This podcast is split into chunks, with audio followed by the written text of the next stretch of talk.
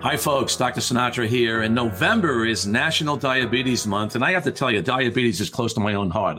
My grandmother had diabetes. My mother had diabetes. And as a doctor, I realized how important avoiding high blood sugar is. That's why I keep my weight down. That's why I exercise. That's why I eat a non sugary diet. In other words, these are the components that can lead to higher blood sugars, especially when you take in sugar. When you take in sugar, this drives up blood sugar when you're taking in sweets, candies, pastas, you know, semolinas, flours, bagels, you know, any of these high carbohydrate entities drive up blood sugar. When this happens, we end up secreting insulin. And insulin is, from the cardiovascular point of view, the most endothelial cell unfriendly hormone there is. We get endothelial cell dysfunction from overzealous insulin release due to the amount of sugar we're taking in. So, what's the trick?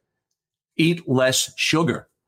And if you can do that, that also drives down triglycerides. And as a cardiologist, I can tell you that the triglyceride to HDL ratio is really key. You want to keep that under two.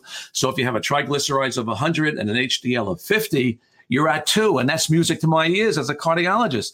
But look, the typical diabetic can have an HDL of 30 and the triglycerides of two or 300. That ratio is through the roof, and that's what gives you heart disease.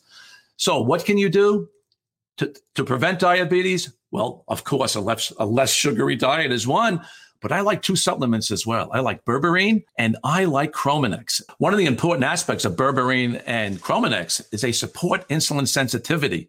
And this is a key mechanism in supporting your blood sugar as well. So from my heart to yours, I'm Dr. Steve Sinatra.